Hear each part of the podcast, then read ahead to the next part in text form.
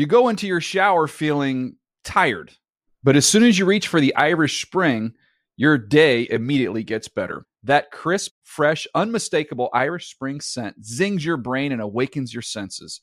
So when you finally emerge from the shower, 37 minutes later, because you pay the water bill so you can stay in there as long as you want, you're ready to take on the day and smell great doing it.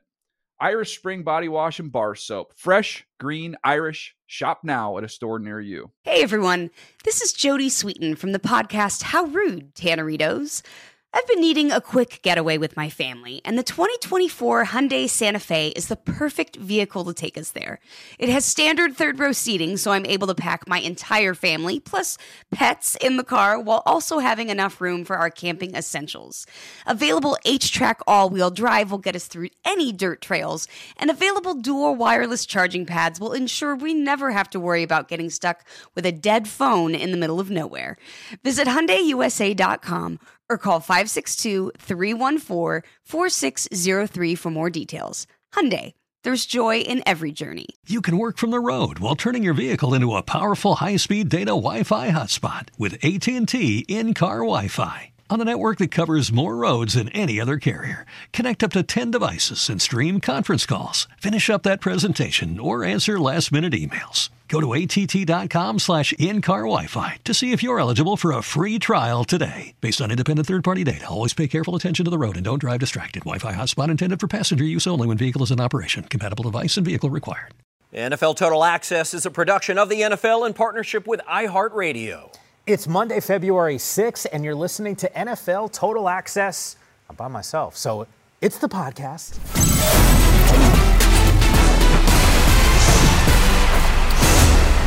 Is the voice of today's special guest singular. He is the co host of NFL Total Access, the broadcast. He is the co host of the NFL Explained podcast. He made his way to the polished cement floors of NFL media in the retina searing glare of SoFi Stadium by way of Fordham University.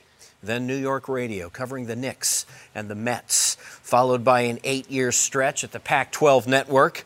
He's been a Sports Center host, a Fox correspondent, and an inmate at Rikers. Sorry, a stationary biker. Wow, spell check is so weird. Joe Girardi's Catch 25 Foundation awarded him the Joan Pschelek oh, man. Tribute Award for raising awareness of Alzheimer's in the media. He is a gentle soul with a fierce mind. He is the sweet potato kid. He's Mike Yam. Welcome back, my friend. That's the best intro ever. Going deep in the memory Going bank. deep. On today's show, in the way of a dress rehearsal for young Michael, call it a vigorous warm up for the week. I'm going to get you to make a case for both combatants in Super Bowl 57. Because if history and instincts and this season have taught us anything, it's that there obviously is a path to victory for both of these very good teams, these top seeds in their respective conferences. The question is, what do they look like? Mike, that's your job today. But first, this. in evaluating our players, what are the things that they do really well, um, and then let's try to uh, put them in those positions. Um, at least that that's a starting point, and, and I think that's important to highlight their strengths, then also to minim, minim, minimize maybe any weaknesses. Here's what I know: I know he's a hard worker. I know he's an extremely hard worker. Uh, that's important. And I think you take that, you understand the skill set. He's he's won uh, a lot of games in Seattle. We we played him quite a bit just because we were both playoff teams in the NFC at that time. And then you go from there. That, of course, is Sean Payton, officially introduced as the new head coach of the Denver Broncos today. He mentioned, Michael, that he likes the work ethic of Russell Wilson.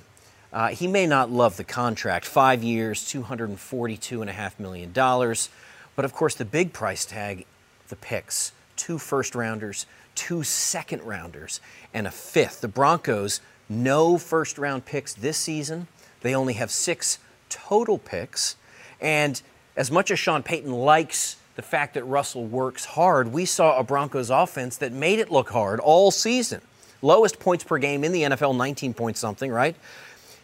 Is this a short term vision for Sean Payton? Because something tells me it's not, that he's thinking long game, and long game for Payton may not include Russell. Am I overthinking that? Help me understand maybe why Sean Payton took this gig. It looks like it has more problems than upside from where I'm sitting. Well, the cash certainly helps, number one. You get a clean slate with an ownership group that is hungry for wins. I go back and forth on this one, and I knew you and I might be decent defense. this. I actually think it's a great defense, to be honest with you. So I, I think that's one less thing that he needs to worry about. All the accolades, all the things that come with Sean Payton as being a great offensive mind in this game. Does that help an offense automatically? I think the short answer is yes to that. Here's where the real concern is. You mentioned the draft pick situation. Now, there's two different ways to build your team. In fact, the two teams that are playing on Super Bowl Sunday have done it very differently, right? Like, you got an Eagles team that has dipped into free agency, made some trades, and some really shrewd moves to get veterans that are out there. On the flip side, you got a Kansas City squad that's also made some moves, but relying heavily, especially on the defensive side, on a lot of rookies. You know, we did the NFL draft, we do it every single year at NFL Network, and I couldn't help but notice the concerted effort from a Kansas City perspective to draft heavy on defense, and it's paying dividends for them now. I say that because I look at this Broncos team and I think to myself, what I saw was an offense that couldn't figure it out. I saw Russell Wilson that didn't look like the Russ in Seattle. Does Sean Payton help alleviate some of those things? Yes. You know, I was in Vegas for the East West Shrine Bowl last week, and I talked to some NFL folks about Denver and the type of job that that this is. And I do go back and forth because, Drew, my personal opinion is I don't know how great of a gig this is right now for some of the things that you made reference to. And yet, the more people that I talked to felt like previous coaching staff was maybe in a little over their head, and that's why we saw some of the struggles that we saw offensively from them. But um, and they feel like Sean Payton now stepping in will change this the fortunes of this program or for this team rather. I, I just I don't I don't know if I totally buy it yet. Yeah, I'm not sure I do either. I, and I really appreciate that context because if I'm looking at the depth chart of the Denver Broncos, now, of course, this is going to change. But as it stands right now, the wide receiver room is interesting with Courtland Sutton, Tim Patrick, and Jerry Jeudy, certainly. You've got, you know, Kendall Hinton and KJ Hamler and Freddie Swain there as well. The offensive line, decent, solid, if not spectacular. Garett Bolles, certainly Sure. Nice big bouncer on that left tackle side. Russell Wilson, of course, at quarterback. A lot of upside for Javonte Williams at running back. Yeah. We liked him at North Carolina. We like him Sure. in Denver, or at least we like what we think he could be. There is a story out in our world, Michael, a criticism that not the knock that Russell isn't seeing the field. We heard somebody mention it today. We won't call out names, but somebody that we work with today said that about Russell. That look, guys, this isn't about play calling. This isn't about Nathaniel Hackett's play design. Uh, and of course, don't forget, Nathaniel Hackett was designing the plays and calling the plays until he ceded control of that to Klint Kubiak at some point uh, mid-season. But a lot of criticism from people inside, from players who know or seem to think that they know, say this isn't about play design, this is about play execution. And that burden of responsibility falls squarely on the shoulders of Russell Wilson. Do you see? Because I feel a fix out there. I have so much faith in Russell. I'm one of the people that has been defending Russell all along. I like his corny. I like his schmaltz, and I like the way he plays. And to Sean Payton's point, the kid works very hard. But are we on the leeward side of Wilson Mountain, and is it never going to recover? Are we never going back up again? So if you like Russell Wilson, then you got to love the move for Sean Payton because he could be the elixir that I wanna like it. Really, I wanna like right. I, you mentioned the vision stuff. I don't know if I totally buy that to be honest with you because we saw him succeed Yes. in Seattle. So I don't know if you can have it both ways. So I. I'd rather be more positive than, than negative, so I, I'd like to think that this works out. But I got to tell you, in those first four to six weeks of the season next year, if it looks like we just saw, then I think it is abundantly clear that Russ is on the other side of this, and that organization needs to figure out next moves.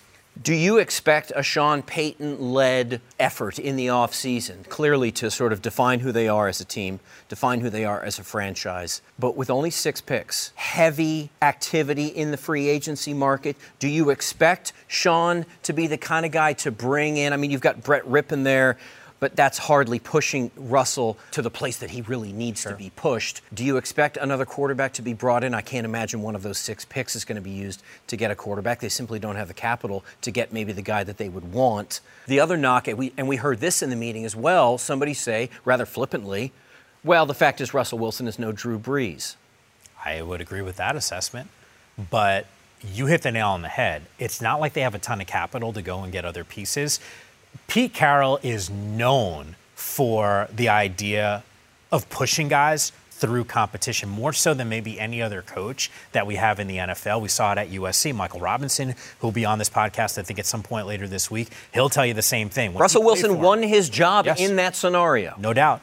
I don't think that happens in Denver. I think the keys to the car are clearly Russ's now. You need to figure out how to win with the dudes that are on this roster with this quarterback or make some other moves around the quarterback because I don't think they're using draft capital. And to be quite honest with you, I don't know if we're going to see a quarterback competition considering the amount of money they just gave them. We have talked at great length over the last week and a half now, and certainly all season, but certainly focused, crystallized attention this week on this first, this Super Bowl first, two black quarterbacks starting in yeah. the in the Super Bowl for the very first time. But of course, for us, it's not about skin color; it's about skill set. We are seeing two guys who are in their own way. One more as a traditional runner, Jalen Hurts. One more as a well, as a magic man. I mean, he has that nickname for a reason in Patrick Mahomes. Able to move the pocket, avoid pressure, uh, work off script, off base, better than most people in the NFL. That's why they're shortlisted MVP candidates. It's why Mahomes has a half a billion dollars coming to him, and it's why Jalen Hurts is on the rise, is on the ascendancy, and is you know making a permanent stamp on the NFL. But the one thing that we have talked about time and time again, Mike, is that you have to, in this day and age, we talked about it when Tom Brady announced his second retirement, that you have to be able to make guys miss. The one knock on Russell is that he took way too many sacks. And the fact is, he took a lot of sacks from a guy that we remember early days as being able to make guys miss. Yeah. Is he going to have to sort of lose weight, get quicker feet? I mean, is there do we is there an adjustment coming from the Russell Wilson that we think we know? So one of the things that David Carr would bring up pretty repeatedly on Total Access is this idea that we didn't see Russ working outside of the pocket to be able to see receivers downfield and use the vision that might be inhibited a bit because of his actual physical stature. You go back to the film and you watch him and what he did in Seattle. Th- those off-scripted moments, using his legs, uh, you know, kind of uh, th- those quick little passes, off balance, on the run. Those are the things that we used to see Russ doing and executing in Seattle. We didn't see a lot of that. There, there, were times when things started to go well. We did see a little bit more of that. I can't help but think that Sean Payton, because of the physical stature of Drew Brees being similar to Russell Wilson, I, I think you're going to see Payton be creative with how he uses his, how he uses Russ.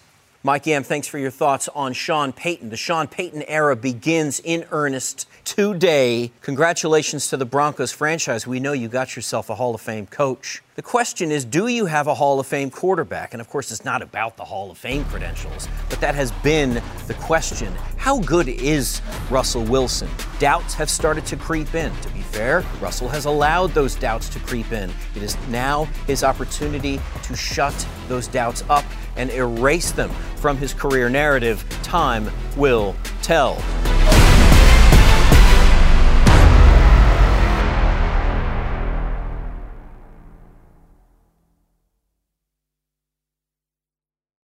You go into your shower feeling tired, but as soon as you reach for the Irish Spring, your day immediately gets better. That crisp, fresh, unmistakable Irish Spring scent zings your brain and awakens your senses. So when you finally emerge from the shower, 37 minutes later, because you pay the water bill so you can stay in there as long as you want, you're ready to take on the day and smell great doing it. Irish Spring Body Wash and Bar Soap. Fresh, green, Irish. Shop now at a store near you. Are you tired of your scented cleaning products smelling and cleaning like meh? Then it's time for an upgrade with the power of Clorox Scentiva. With an uplifting scent that smells like coconut, Clorox Scentiva gives you powerful clean like Clorox, but a feeling like being transported to a tropical island retreat. Imagine putting your phone on Do Not Disturb, tuning out all the constant just the feeling of warm sand in between your toes and a fruity drink in your hand. The ones with the little umbrella. Refresh your home to feel like an all inclusive vacation by getting Clorox Scentiva. Also available in grapefruit and lavender scents at a nearby retail store. You can work from the road while turning your vehicle into a powerful high-speed data Wi-Fi hotspot with AT&T in-car Wi-Fi on a network that covers more roads than any other carrier. Connect up to 10 devices and stream conference calls. Finish up that presentation or answer last-minute emails. Go to att.com slash in-car Wi-Fi to see if you're eligible for a free trial today. Based on independent third-party data, always pay careful attention to the road and don't drive distracted. Wi-Fi hotspot intended for passenger use only when vehicle is in operation. Compatible device and vehicle required.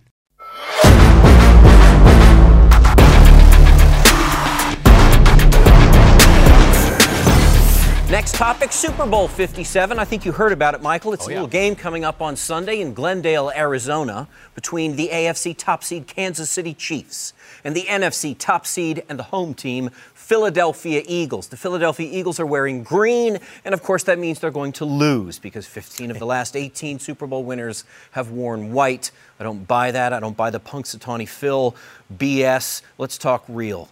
Let's talk what's actually going to happen before we do that, let's talk about what should happen for both teams in order to maximize their chances of getting a win.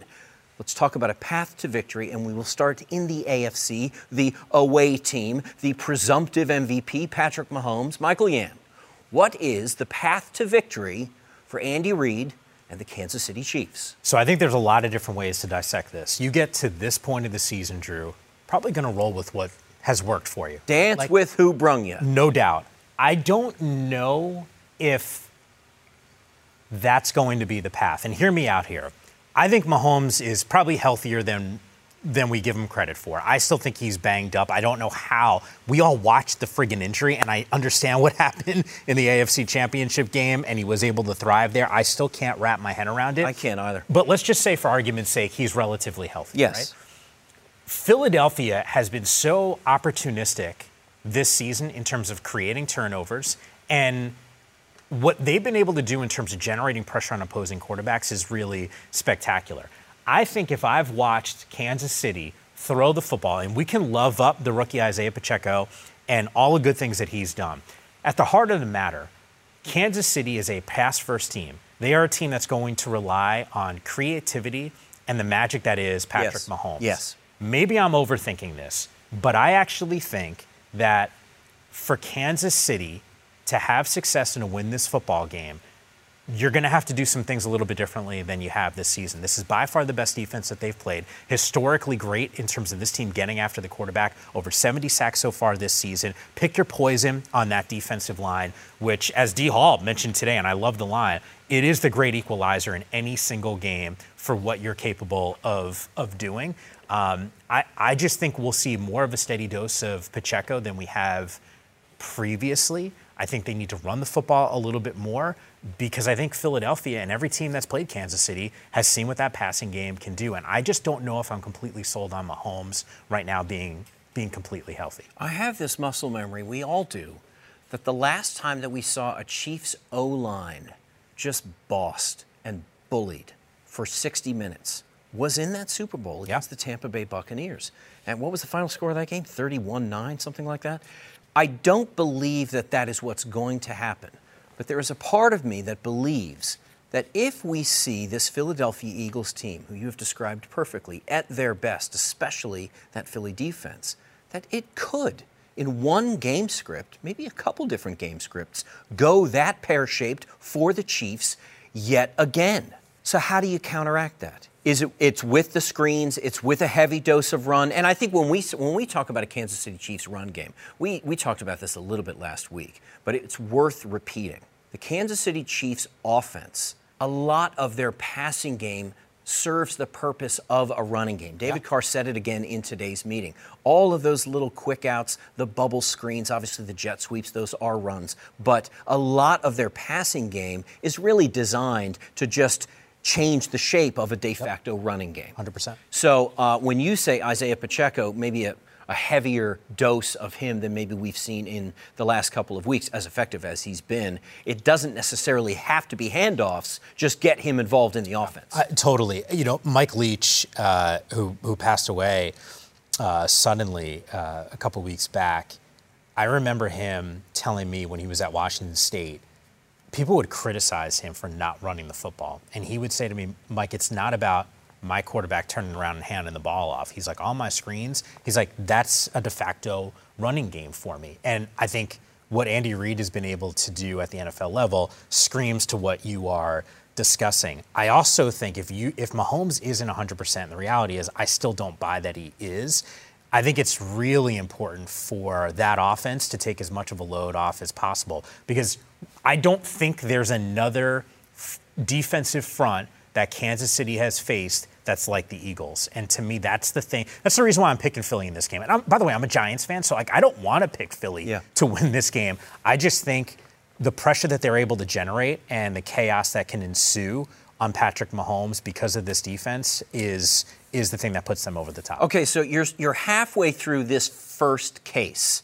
So you've talked about KC's offense versus this Philadelphia defense. Let's put some numbers on it to put this part of it to bed. Kansas City's offensive ranks total offense, first in the NFL, scoring offense, first in the NFL, passing, first in the NFL. They are second on third downs. They are third in terms of sacks, which means they don't give up a lot of sacks, and that goes to the mobility that we have seen from Patrick Mahomes and the mobility that I think, Mike, to your point, we fully expect to see on Sunday. I'm not sure he's human. We should probably do a check because if he's not human, that may be in breach of some NFL bylaw. We'll have a hmm. closer look later. They are second in the red zone. They are fifth in terms of big plays, and they are first in terms of yards per play. The two areas of concern, of course, rushing, the traditional rushing attack that we expect quarterback turns and hands off to running backs. They are 20th in the NFL, but that is a that's a false number potentially based on how you and David have described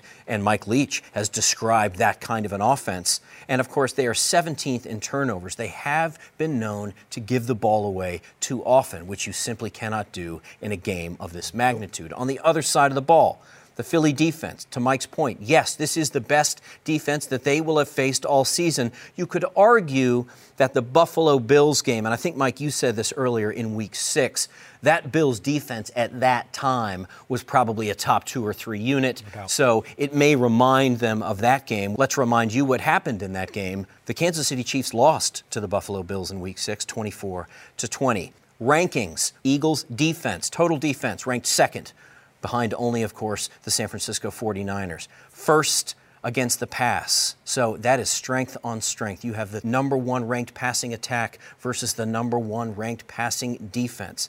They are first in generating sacks, tied for fifth in generating turnovers, and they are first in yards per play on defense, which means that they do not give up a lot of yards per play. And yet the Kansas City offense generates more yards per play than anybody else in the NFL. It is a fascinating matchup, even statistically. It's got me a little bit excited. Areas of concern scoring, they're still top 10. They're eighth in the NFL, but they are tied for 16th against the rush, which I think leads us back to Mike, your point that if Kansas City can generate any kind of a rushing attack, even in the way they do it, even if it looks a little differently, that may be the path yeah. to victory for them. And they are 14th. Eagles are 14th on third downs. So middle of the pack on third downs, which is not very good when you go up against a Kansas City attack that is second best in the NFL at converting on third downs. Okay, let's flip to the other side. KC's defense, Philly's offense. Make the case for KC's defense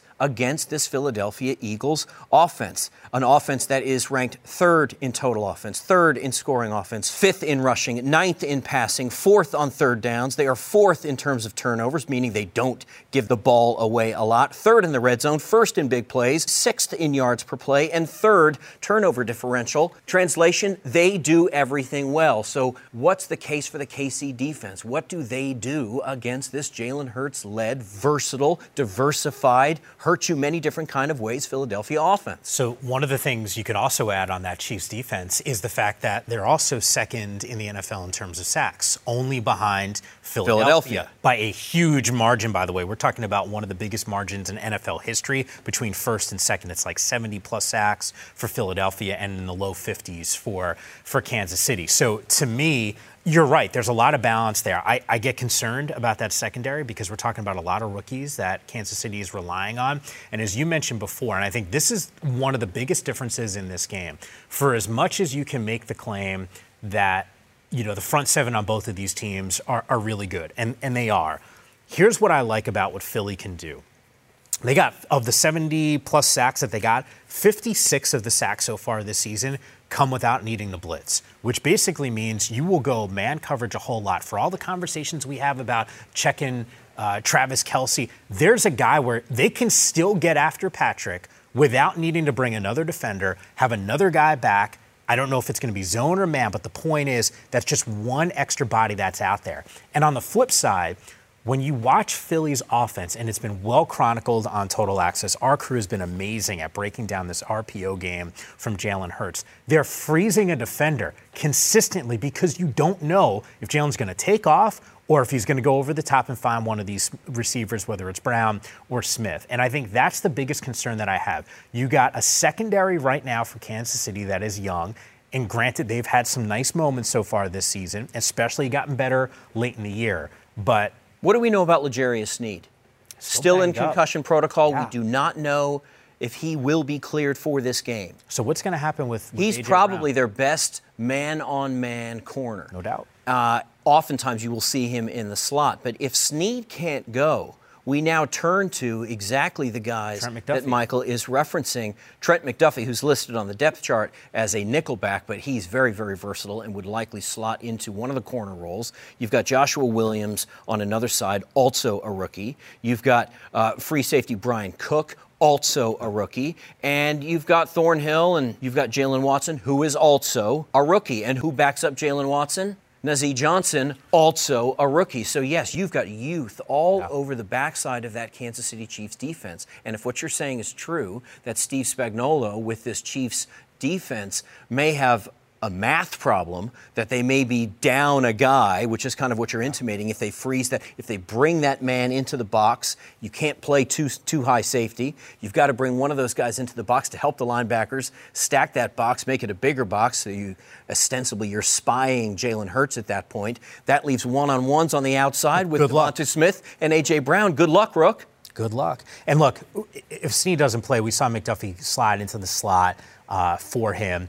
Brian Baldinger and I were, were, talking about this over the weekend, and Baldy brought up a really good point. Spagnuolo does a nice job of not necessarily taking one of those corners. Maybe it's Sneed when he's out there, but generally speaking, now those guys won't be following A.J. Brown or Smith across the field. Basically, they'll get their half or their section of, of the field, and they don't have to worry about roaming, which I think does simplify things. So I think it is a good job from, from Spagnuolo from that perspective. But I, am with you. I, I just look at this Philly team, and as we get closer to this game, and we've now had you know basically a week to digest it and think about all the different angles, I keep coming back to Philly winning this thing. And to me, if this is close late, I like Philly in this one. I think Kansas City, there's more pressure on them to come out of the gates and, and put up points early. Um, I know their offense is, is really strong. I just don't feel great. Um, about Kansas City throttling this defense. I can see some explosive plays downfield. You know what's really fascinating? Um, Saturday we did total access over the weekend. Baldy had to give some numbers for Jalen Hurts. What what equals a win? I was shocked by what Baldy had to say. He goes um, eight carry, eight rushes for 60 plus 60 ish yards, okay. and 200 passing yards. Is that enough? Exactly what I said. I wasn't supposed to reach. But hold on a second, time, it, but, but, I did. okay, so if but but actually, you know what? Let's extrapolate. Let's kind of reverse engineer that. Yeah. He has eight carries for 60 plus yards and only 200 passing yards. That means that Kenneth Gainwell, Kenny G, and Miles Sanders are getting a heavy dose of carries and we can assume yeah. that between the two of them, they're up over 150 yards. So that's 200 plus yards rushing for the Eagles and 200 yards passing for the Eagles. But more importantly, that is time off the clock. That is time Agreed. that Patrick Mahomes is not on the field. Fewer drives, fewer opportunities.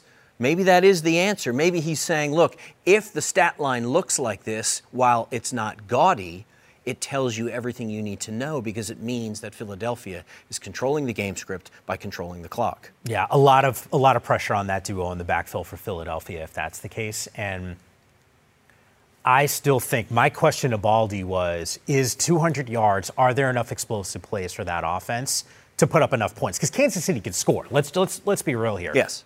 For as much as I like filling this game, Kansas City is going to put up some points in this one. I, I do think it's it's incumbent on on Philadelphia to get some of those moments, have those moments that we've seen, whether it's a big 60-yard touchdown to AJ Brown, one of those moments. I think we get those in this game because of of a young secondary that I think Jalen's going to be able to take advantage of. I wouldn't be surprised on that on those RPO plays. Look, Jalen's going to hold sometimes. I, you're going to see him pull and you're going to see him throw down the field. And I think he's going to be able to find some guys open just because of how unique it is. They have been dominant all season long. This Philadelphia team, do you remember the exact number? I think it was like 10. 10.2. Listener, check this out. Michael and I asked Jonathan Bassi, our intrepid researcher, earlier because it was a thought that Michael had because in the meeting he kept saying, guys, I think we're forgetting the fact that the Eagles have been a dominant team all season. And a couple people raised their eyebrows. One Cowboys fan in particular, of course, raised an eyebrow and questioned the use of the word dominant. But if you look closer, and if you take the Jalen Hurts absent games off, and no disrespect to Gardner Minshew, but this is a different team with Jalen Hurts in it. As the starting quarterback, their margin of victory in those games 10.2 points. Doesn't sound like a blowout, but let's compare it to the rest of the league. Where does that have them ranked, Mike? First. First. Top of the heap, number one in the NFL. A winning margin of 10.2 points is better than 31 other, all 31 other NFL teams. So, to your point, this is an explosive and, yes, dominant Philadelphia Eagles team. Now, what's the knock? They haven't played anybody. We hear that a lot uh. at times like this. We're going to examine the truth of that statement in a moment. I interrupt this podcast with a confession that if I were to have been quizzed on the names of the linebackers on both the Chiefs and the Eagles just maybe eight, ten days ago, I would have taken far too long to come up with only a couple of names. Haason Reddick, of course, springs to mind. And then, well, crickets, a bit of a pause. But in a game where RPOs coming from the Eagles, as Michael has just suggested, and Travis Kelce coming from the Chiefs, as we all know, the linebacking units for these teams may be more than just significant to this game, they may just be defining.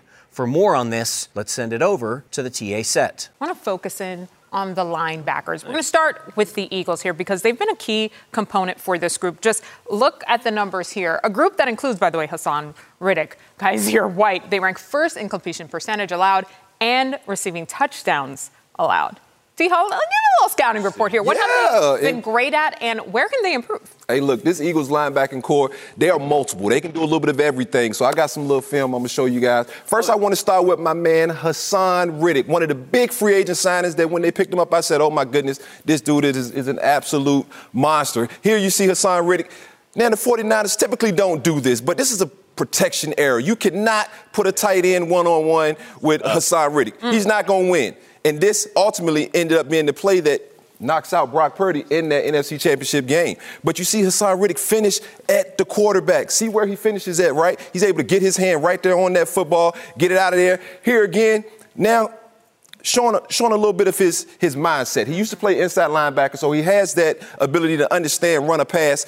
He doesn't go down and bite, right? Typically, that defensive end stays down and bites. He stays high. He's able to get mm-hmm. another sack there on Josh Johnson, almost gets that football out. Now, here is what they don't do necessarily great all the time, right? No linebacker covers that well. Jordan Love's back here at quarterback he's identifying what's going on, right? You got your running back out here, tight end out here. We know they're in zone. We used to call this route sucker. That's TJ Edwards. they're trying to attack him. Here, I need Kyzir White eyes on Jordan Love. Go make that play. He's looking nowhere. Let me show you another angle.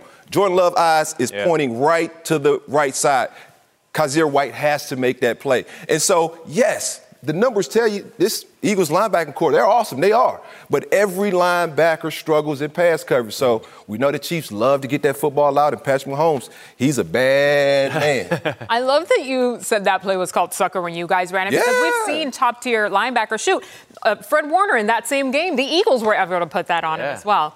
Anybody can get got in this league. All right, right. let's turn over to the Chiefs defense here. Their strength, no doubt, has been up front. Guys like Chris Jones, flank Frank, Frank Clark, rather. But when you look at their linebacker core, some room for improvement. Last in the league in completion percentage allowed, towards the bottom of the pack in all of these major metrics. David, how do you see them improving as they head into the Super Bowl? Well, you can't really do anything about this, right? The numbers sure. are what they are. And MJ, you're a true professional. And I love that you brought up Fred Warner because I want to show you what they're going to be faced with, right? Mm. This very first play that I'm going to jump into, this is where the Eagles succeed. They put Fred Warner, all pro player, in a position where he hesitates right? So if you watch this, he's trying to play the run, trying to play the RPO, trying to play if Jalen's going to keep it. And he ends up playing nothing, right? He did this probably three or four times in that game, and that's what Kansas City has to face. So how do you how do you do that, right? Look at Fred right here.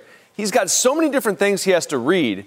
I would say, if I was Steve Spagnuolo looking at this tape, Fred Warner's a dynamic player. I don't have players like that. I have young, fast players. Let me just let them run. Okay, this is an RPO. Justin Herbert's going to look back to the left, but watch the linebackers flow. They're just going. They're, they're full on going to beat the offensive line to the ball, and they make a nice play here, right? So that's, that's the, the trap that you can fall into when you play against Philly is you can get caught trying to guess. Mm. And if you do that with these young linebackers that are not Fred Warner yet, you're going to be in trouble. But if you let him fly to the ball like Nick Bolton does right here, he can make nice plays. He can beat your double teams. He can backdoor plays. He can make impact plays in the run game where they might not necessarily be a top five defense, but they can make enough disruptive plays to put them in yeah. third and long, and then you have a chance to get the ball back for your defense or for your offense. So I think that's what you have to do. You can't let them hesitate. Can't let them read. Let those guys, let those young guys just fly to the football, and they'll be okay. By the way, there's not picking on Fred Warner. The reason we use him as an example is because he's at the top yeah. of the league. He sets exactly. the standard. So great player. Oh, watch out if you're the Chiefs linebacking crew. Right. Look out for those type of things.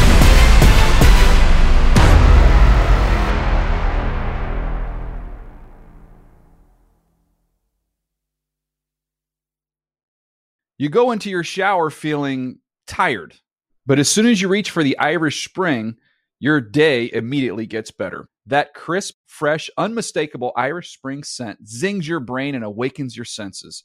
So when you finally emerge from the shower, 37 minutes later, because you pay the water bill so you can stay in there as long as you want, you're ready to take on the day and smell great doing it. Irish Spring Body Wash and Bar Soap. Fresh, green, Irish. Shop now at a store near you. Are you tired of your scented cleaning products smelling and cleaning like meh? Then it's time for an upgrade with the power of Clorox Scentiva. With an uplifting scent that smells like coconut, Clorox Scentiva gives you powerful clean like Clorox, but a feeling like being transported to a tropical island retreat. Imagine putting your phone on Do Not Disturb, tuning out all the constant just the feeling of warm sand in between your toes and a fruity drink in your hand. The ones with the little umbrella. Refresh your home to feel like an all inclusive vacation by getting Clorox Scentiva. Also available in grapefruit and lavender scents at a nearby retail store.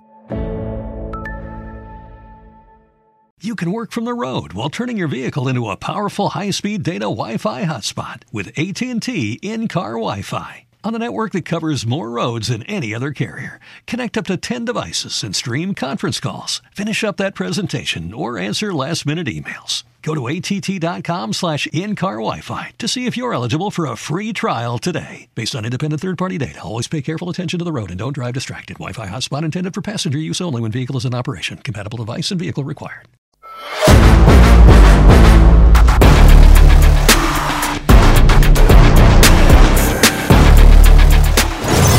You are listening to NFL Total Access, the podcast. I'm your host, NFL Network senior writer Andrew Levy. Okay, Michael, I haven't given you enough time to make the second case for the Philadelphia Eagles, but let me remind the listener that you're coming around on the Eagles. The closer we get to kickoff, Michael Yam is saying he believes more and more that the Eagles are going to win this. Michael, I agree with you. And there's a part of me that thinks that the Eagles might not just win this, they might do it handily. They may do it running away. That is not the game I hope to see. No. I hope it's a classic to the end.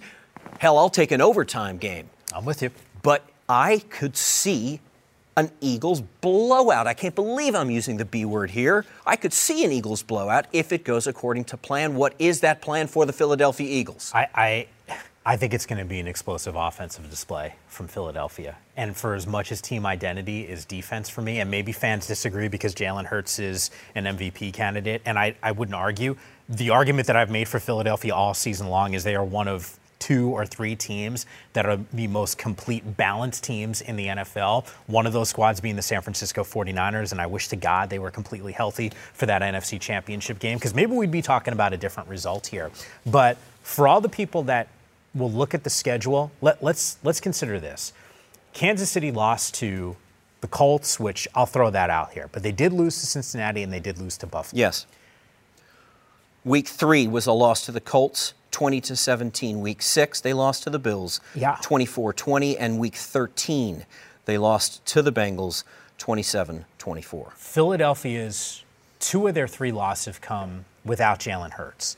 They played in arguably the most competitive and toughest division in all of football. Yeah, out of nowhere, the NFC East went from eh to wow.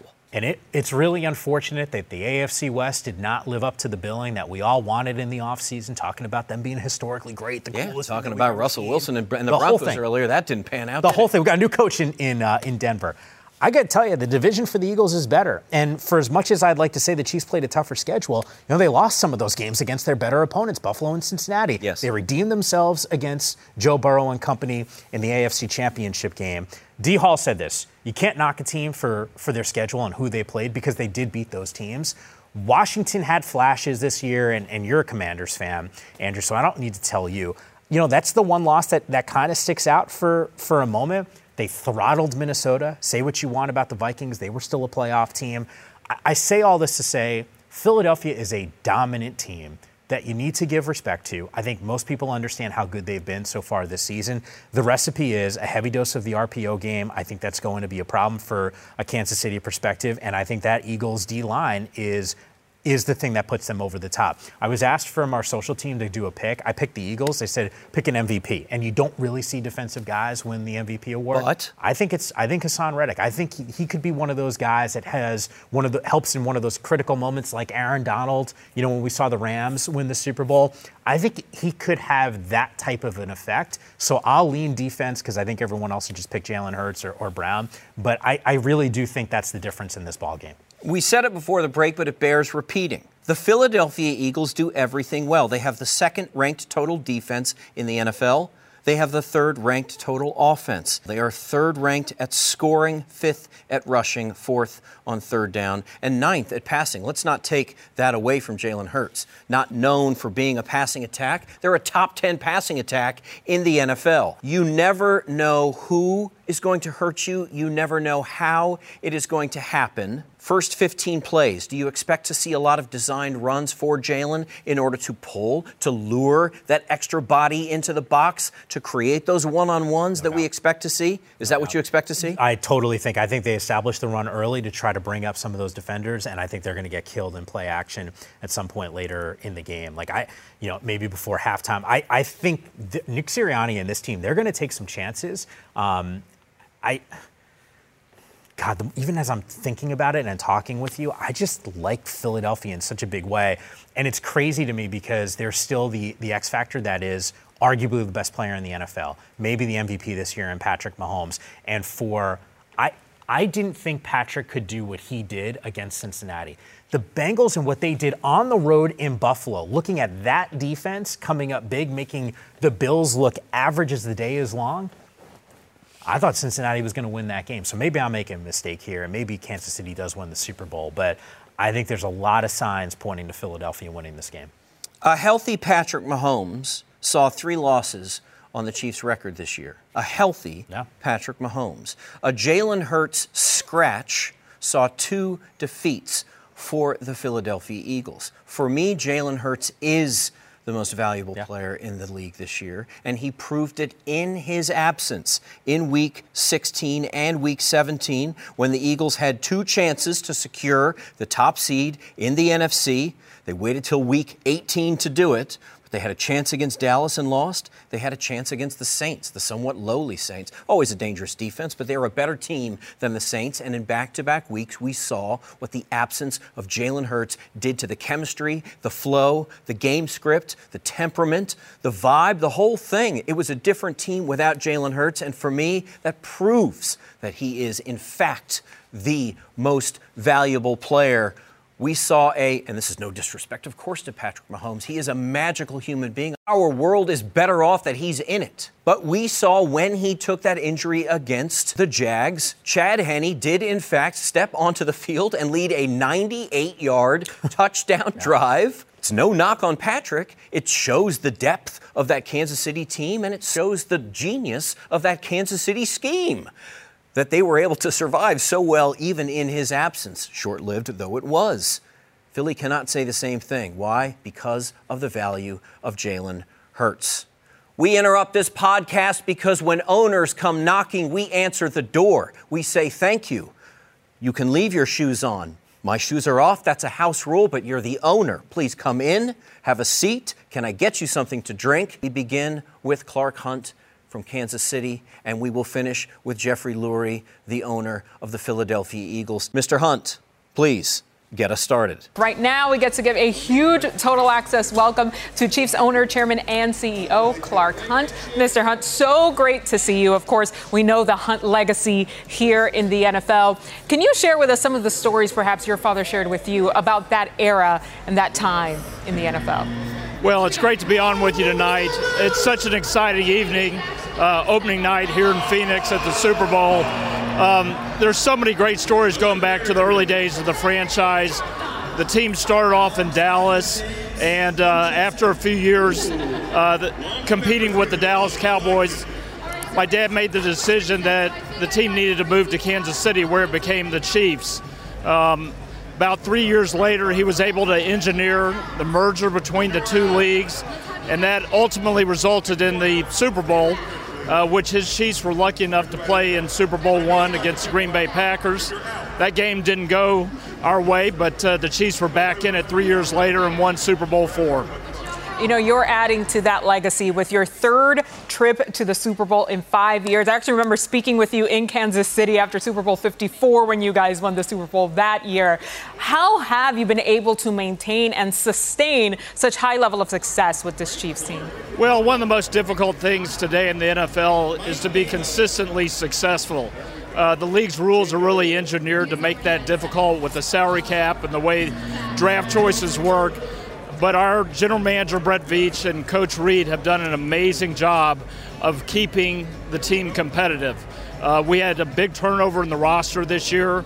A lot of people didn't think we would be back in the playoffs, in fact, because we had so many young players. But Andy and his staff did a magnificent job with them. Uh, and this past weekend in the AFC Championship game, many of those young players were really the key to our success, not a roadblock to our success. I love that you mention the young players, the guys making their Super Bowl debut, many of them rookies, because Kansas City will be the host for the draft in April. Why is that huge off our off-season Super Bowl, as we like to call it here, so important, not just for the city but for the team as well? Well, it's been something that we've worked on for many years to bring the draft to Kansas City. Um, the Chiefs fans are so tremendous. We refer to them as the Chiefs Kingdom, and they will be thrilled to be able to celebrate one of the NFL's marquee events with the draft coming uh, to Kansas City in April. I, I'm personally looking forward to it so much. I believe the draft's a, a big uh, component to how you build a championship team, and getting to have the draft in Kansas City with our great fans is going to be really special. We always like to say there's really no downtime in the NFL. The calendar year just keeps going because then after the draft, you still have to put your eyes on the international game series, which the Chiefs will be a part of next season. How excited are you for the world to see Chiefs and Patrick Mahomes magic? Well, going back to my dad, he was a big advocate for the NFL's growth in Europe. Uh, and it's something that I've been blessed to be part of over the last decade, serving as chairman of the International Committee. And uh, when the, the league presented us with the opportunity to market uh, in a couple of foreign markets, we were really excited.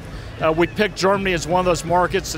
We've been focusing on it for the last 12 to 18 months, and we were thrilled to learn uh, a couple months ago that we would be playing a game there this coming fall. Uh, we don't know the opponent and the timing just yet, uh, but we're looking forward to continuing to grow the Chiefs' kingdom in Germany. You know, I can imagine those uh, flights are all getting already getting booked up right out of Kansas City and beyond. Mr. Hunt, thank you so much for sharing opening night with us, and best of luck on Sunday. Right now, we get the honor of welcoming in Eagles owner and chairman and CEO Jeffrey Lurie. I know that it is loud in there from opening night at uh, Super Bowl in Arizona, but we have to hit you right, really quick on the way that you and Howie Roseman have rebuilt this team. It's been something truly special to watch, Mr. Lurie. Only eight players are on the team now that won Super Bowl 52. So, what went MJ. into putting this winning roster together? So, MJ, it's so loud in here, I can barely hear your question.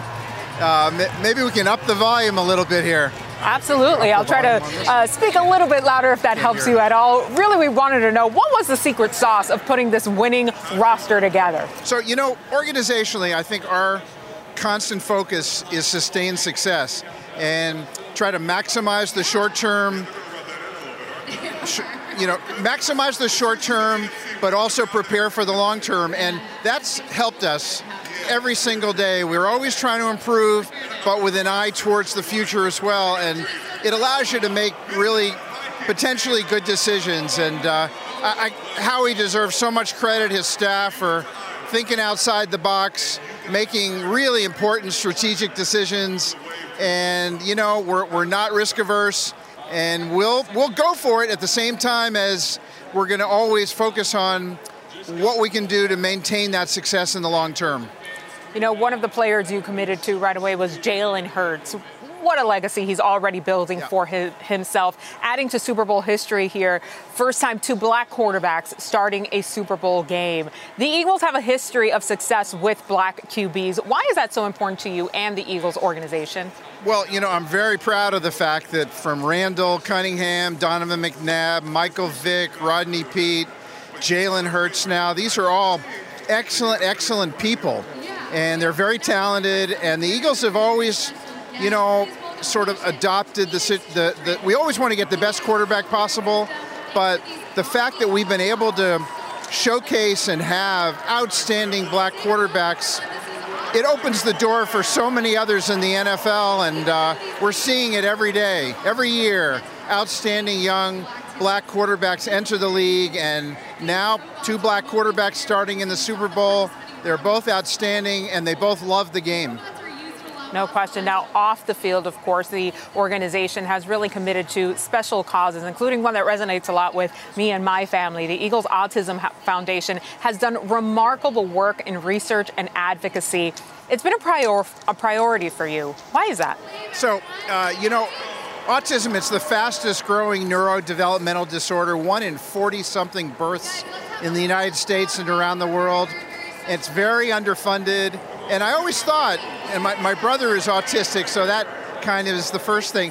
What kind of an impact could a sports team have on a condition that needs so much funding and help to really solve the puzzle? And so we try to make the Eagles as synonymous as possible with autism. And if you notice, like in our end zones, it says Eagles Autism Foundation. So for millions across the country every day that we're field goal, touchdown, whatever it is, that's what you see. And it helps to fund really dynamic scientific research that is so proactive and innovative to try to come up with something that really can help, you know, solve autism, help the conditions of those that have it, and just be there for those that are so underserved and, as I said, underfunded. So it's great to have a, sports team that just you want to make synonymous with something that can really benefit society in such a great way. Yeah, something that resonates not just in the Philadelphia community, but well beyond that. Now, we just wrapped the Pro Bowl games where flag football took a center stage. It's a huge part for the NFL. You've made a commitment to it in Philly, in particular, high school women's flag football. How do you see this growing in Philadelphia and beyond? So, you know, we're a, we're a very big supporter, as you know, of, of female flag football and, and uh, all flag football. We think it's a, a big part of the sport going forward. And, you know, we, we researched with females and their participation in flag football and other sports, and we realized that if we could contribute, as we are, 30,000 sports bras to athletes in Philadelphia and the area, the particip- participation levels would go way up. So we're trying to get to the grassroots of what can create massive participation. It's a great way to play football, and it's it's going to be, I think, an Olympic sport at some time, and we want as many females and males to enjoy that participation and thrive. It, it's just a great sport, and we want to be a part of helping it. We saw it center stage at the Pro Bowl games with two offensive coordinators coming at the global level champions at the World Games. Mr. Lurie, thank you so much for sharing opening night with us. Best of luck on Sunday. MJ, thanks so much for having me. And finally, before I thank today's special guest, Mike Yam, who has a date with makeup in six minutes. yes, that's right. It's all it's This all is true. It's all smoke and mirrors, guys. He's a hideous, hideous young man, but man, he looks good. It's a hell of an art project in there. It is a hell of an art project. Before I let you go, you wonderfully, boyishly handsome man, I wouldn't be surprised if. Just a first thought, a Monday of Super Bowl week. All right, we're just getting things going. The teams have just touched down. I'm not going to hold you to it. I know that you're leaning a little bit toward Philly. Uh, are you feeling a score? Are you feeling a game script? Mike Yam, I wouldn't be surprised if. For the guy that spent most of this podcast talking about Philadelphia, how about this? We all know where I stand. I think the Eagles are going to win the Super Bowl. I can see them winning closer. I can see However. Here's what I'll tell you. If you're a Kansas City Chiefs fan, before you get uh, really upset, vow never to listen to another podcast because I don't know what I'm talking about. There's an experience factor that comes with Patrick Mahomes, who's now playing in his third Super Bowl. Jalen Hurts, both of these guys under 25. Jalen Hurts, it's his first game. You don't know how some of these players are going to respond. Nick Sirianni, Andy Reid, let's be real here. Andy's been in these games. He's won a Super Bowl. He knows what it takes. Um, Spagnuolo, the, the defensive coordinator for Kansas City, if I'm not mistaken, this is his fourth Super Bowl game. There's something to be said for experience in these larger environments. I wouldn't be surprised if there's these creative moments, both on offense and defense, that Andy and, and Spagnuolo are, are able to put together that does put Kansas City on the top. I think if they win, there's of course the magic of Mahomes. I get that. But look for these creative moments. And sometimes the creativity is obvious, but if it's not, I can guarantee on Total Access when we're doing sort of the recaps of the Super Bowl, our crew will go to the film room, we'll get Baldy up on the touch screen, we'll get M Rob on the touch screen, David will break down these plays. The moments that you don't pick up on as a fan, I guarantee if they win, there's going to be a few of those subtle little things that the coaching staff puts in place that puts him over the top. I think the best football mind on the field will be wearing glasses and a Yeah. mustache Yeah. with a red hat on the Kansas City Chiefs sidelines. His name, of course, is Andy Reid, and he may be the best coach in the NFL right now. Right now. In terms of resume, sure, of course it's you, Mr. Belichick, but right now, if I had a game on the line, a drive to design, I would put it in the hands of Andy Reid before putting it in the hands of anybody else. I think the best football player on the field in terms of what he is capable of, in terms of what he sees, how he feels his way through, how he can make something out of nothing. It's the guy wearing number 15 in white, as it turns out, for the Kansas City Chiefs. It's Patrick Mahomes. So if you have both of those elements on your team, don't be surprised if Michael's I wouldn't be surprised if scenario comes in. You mentioned experience. Can Jalen Hurts join an exclusive group of quarterbacks to win the Super Bowl before the age of 25? He would become only the fourth starting quarterback to win a Super Bowl prior to turning 25 years old. The other three Ben Roethlisberger, a guy named Thomas Edward Patrick Brady Jr., Pretty good. and a young man by the name of Patrick Mahomes. Jalen Hurts will be 24 years, 189 days old on game day. He would be the oldest of those four if he were to do it, but only the fourth to win it before the age of 25. Michael Yam is 24 and a half. Yeah, I'm just over. I'm 26. and on that duplicitous note, I want to thank today's special guest, Mike Yam. Thank you so much for your time. Always thank you so much for your thoughts and your analysis. I want to invite the listener to join us tomorrow when we begin a two day, two part process of reminding you how they got here. Tomorrow we begin with the Kansas City Chiefs, and we will go back to week one and show you, or more to the point, you will hear how this team got to this point. The best and the most important play from every single game along the way. And then on Wednesday, we'll do the same for the Philadelphia Eagles. How they got here, that's tomorrow. Till then, ciao for now.